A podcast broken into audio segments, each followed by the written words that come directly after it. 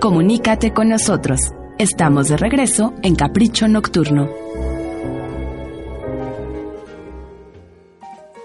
Estamos de regreso en Capricho Nocturno y la semana pasada Juan Carlos Aguilar nos platicaba de una subasta con causa para apoyar a un gran fotógrafo y nos tiene el reporte completo de cómo se vivió esta puja. Adelante Juan Carlos. ¿Qué tal Rafael? ¿Cómo estás? Un placer como siempre escucharte. El día de hoy te quiero dar cuenta de la venta subasta de obra en apoyo al maestro Carlos Jurado. La semana pasada les platicaba de la realización de este evento por las complicaciones de salud que ha tenido que enfrentar en las últimas semanas. En esa ocasión te comparto una entrevista con Armando Cristeto, quien fungió como martillero en esta subasta. Hubo sorpresas con obras que se vendieron a muy buen precio de maestros como Rodrigo Moya, Pedro Valtierra, Julio Galindo, He de comentarte que entre los múltiples compradores que hubo ese día, hubo una persona que destacó sobre las demás por el volumen de obra que adquirió. Me refiero al doctor Luis Padierna, con quien también platicamos. Escuchemos primero al maestro Armando Cristeto y después al doctor Luis Padierna. Mira, eh, qué bueno que en esta eh, acción en pro de nuestro querido Carlos Jurado, que lo necesita como todos lo podríamos necesitar en un momento dado, este, qué bueno que hubo una muy buena respuesta por parte de los colegas y amigos, muchos amigos personales y, muy cercanos de Carlos. Yo lo que quiero resaltar más en esta subasta, que sí hubo esas eh, piezas y esos amigos que te lo voy a mencionar, es esta presencia de este doctor Luis Padierna, porque de repente hay muy buena obra de repente en subastas o en galerías o en centros culturales a veces precios muy atractivos y no hay una persona sensible que, que responda ante, en este caso, la convocatoria de una subasta y que se comprometa, porque bueno, gastar su dinero es comprometerse también. O sea, él compró realmente eh, obras muy seguras ya, muy, muy seguras, pero ante todo quiero eh, rescatar esta, la presencia de este hombre que yo no lo conocía, dice que ha comprado y toda la cosa, pero que ahorita se iba a un cúmulo muy bueno y se un cúmulo muy bueno, por ejemplo, iniciando desde Rodrigo Moya, la fotografía del Che, que serían las estrellas, eh, la pieza de 9-11 del 11 de septiembre, de los pájaros envueltos en la bruma de la tierra, de los rascacielos derribados de Nueva York, de Antonio Turok. También, bueno, se lleva una pieza magnífica de Jan Hendricks. Jan Hendricks, alguien que no es, es nada más fotógrafo, que es un artista visual, se lleva una pieza del siglo XX de Jan Hendricks, un Polaroid. Él también se llevó la de Lourdes Almeida la de la serie de Santos, de Lourdes Almeida, que también son piezas polar única. Este, ajá. Yael Martínez. ¿Cómo? Ahí de Yael Martínez es obviamente. Estaba ahorita revisando cierta pieza de Yael Martínez, que todos ellos realmente son valores ya muy firmes. Ya él es muy joven, pero no se necesita esperarse como algunos otros hacen de 10, 20 años. Todo lo construido por Yael Martínez, todo el reconocimiento y que seguramente el hombre va a seguir haciendo muchas cosas más, ya lo tiene como un valor muy sólido, muy firme en principio como un fotógrafo y un autor magnífico, pero aparte y hablando con esta proyección que tiene y el reconocimiento ya él tan fuerte, ya que lo ubica como un valor sólido en pesos y centavos o en dólares de, adquisición de su obra. Al margen de que esta venta subasta es por supuesto en apoyo y solidaridad al maestro Carlos Jurado, no me deja de, de saltar un poco en la cabeza esta idea de que la fotografía ya ha entrado con todo el derecho a las subastas eh, de arte, digámoslo así. Hace algunos años, décadas, no estaba la fotografía contemplada en subastas de, piezas.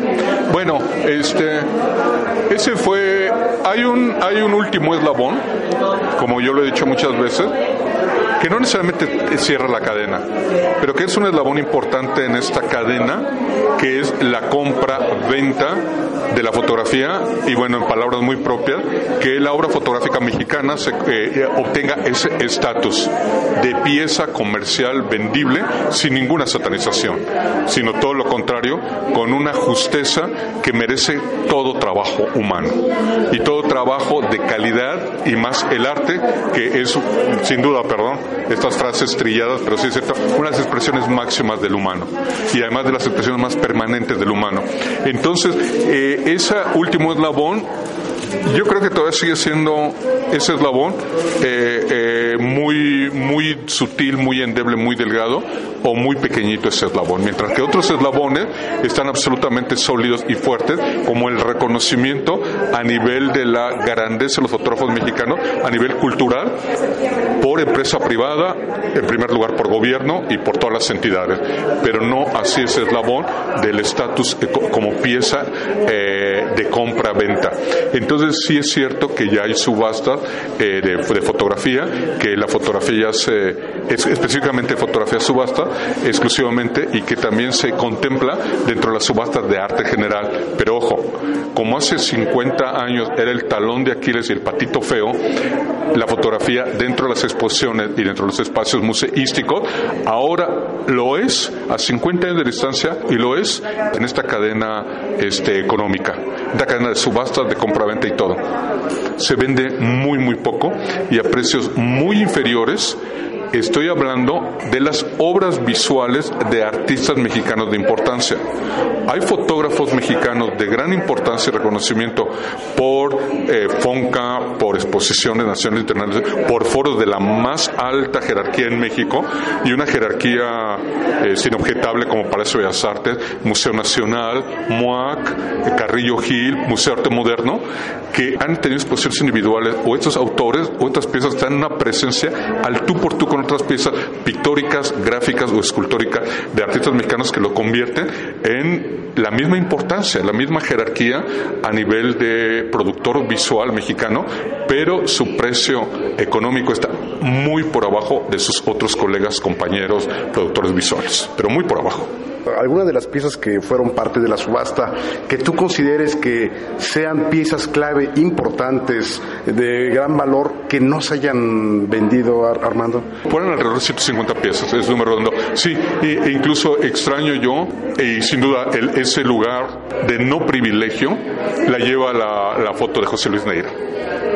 Sí que incluso, bueno, el precio salida eran 10 mil pesos, que era un precio más que razonable, y además tratándose ahorita de que él acaba de fallecer, y en el sentido de que, eh, lo digo no por eh, de que quieres ser bueno, muérete, no, no, no, no. El sentido cuando un autor muere ya es obra cerrada, y además su obra puede sufrir eh, muchos, ¿cómo se puede? tropiezos en el manejo. Esperemos que la obra de José Luis Neira no, pero en este caso era la oportunidad por 10 mil pesos, 10 mil pesitos, de comprar una obra importante negra de un fotógrafo importante y una impresión de época del siglo XX. Entonces, esa creo que para mí fue, como decía, la gran sorpresa negativa de que esa no se vendió. Tengo otras tres o cuatro en mente, pero no, esa es la que ocupa así mi mente, de que esa no se vendió. La positiva parece que fue Yael Martínez. Eh, bueno, yo creo que ocupan el lugar de privilegio el de Rodrigo Moya, que fue alcanzó el más alto precio eh, de todas ante un valor 20 mil pesos ante un este eh, y estamos ante una figura cimera y ante una figura o sea firme ya no tengo ni que hablar yo no lo tengo que decir yo ni nada de, de la fotografía mexicana ya un gigante de la fotografía mexicana punto frente a un joven de treinta y tantos años pero que ha tenido un reconocimiento mundial como muy poca gente no de su generación como muy poca gente en términos generales de la fotografía mexicana ha obtenido en un terreno muy poco tantas y de tan alta jerarquía que a ver, ayúdame, tú no te acuerdas el nombre de la, de la, ganó la de Eugene Smith, pero esta que ganó ya tres veces. Está en la fundación de Magnum. Es Magnum, es, que es, Magnum, perdón, es Magnum la fundación. Sí, sí, sí. Oye, Armando, pues te agradezco mucho tu, tiempo y tus palabras, ¿eh? Al contrario. Ahora escuchemos las palabras del doctor Luis Padierna, gran benefactor de esta subasta que me platicara del interés de esas piezas en particular.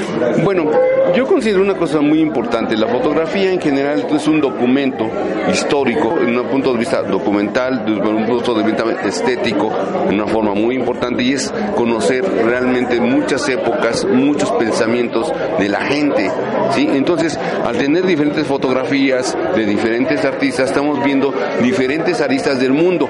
Por ejemplo, de las fotografías que compré fue una de, pues, este, de Pedro Valtierra, ¿verdad? De una combatiente nicaragüense ¿sí? Obviamente me dice todo un movimiento social, me está dando toda una expresión, ¿sí? Pero, pues, por ejemplo, también compré una, una fotografía de Julio Galindo, ¿sí? donde hay un danzante muy clásico mexicano y que a lo mejor ese danzante en otro concepto, en otro contexto de diferentes condiciones de un por ejemplo, otro país, ¿sí? verían todo lo enigmático que es México. A alguno le parece uno más común, pero bueno, el tenerla me está dando una iconografía de lo que es México actualmente y de, cómo nos ven dentro de todos los fenómenos de los diferentes ¿verdad? países, los diferentes pensamientos extranjeros, por así decirlo. Entonces, vaya, pero también otras eh, fotografías completamente estéticas, ¿sí? O sea, no me están remontando a una época, a un pensamiento, solamente a la transmisión,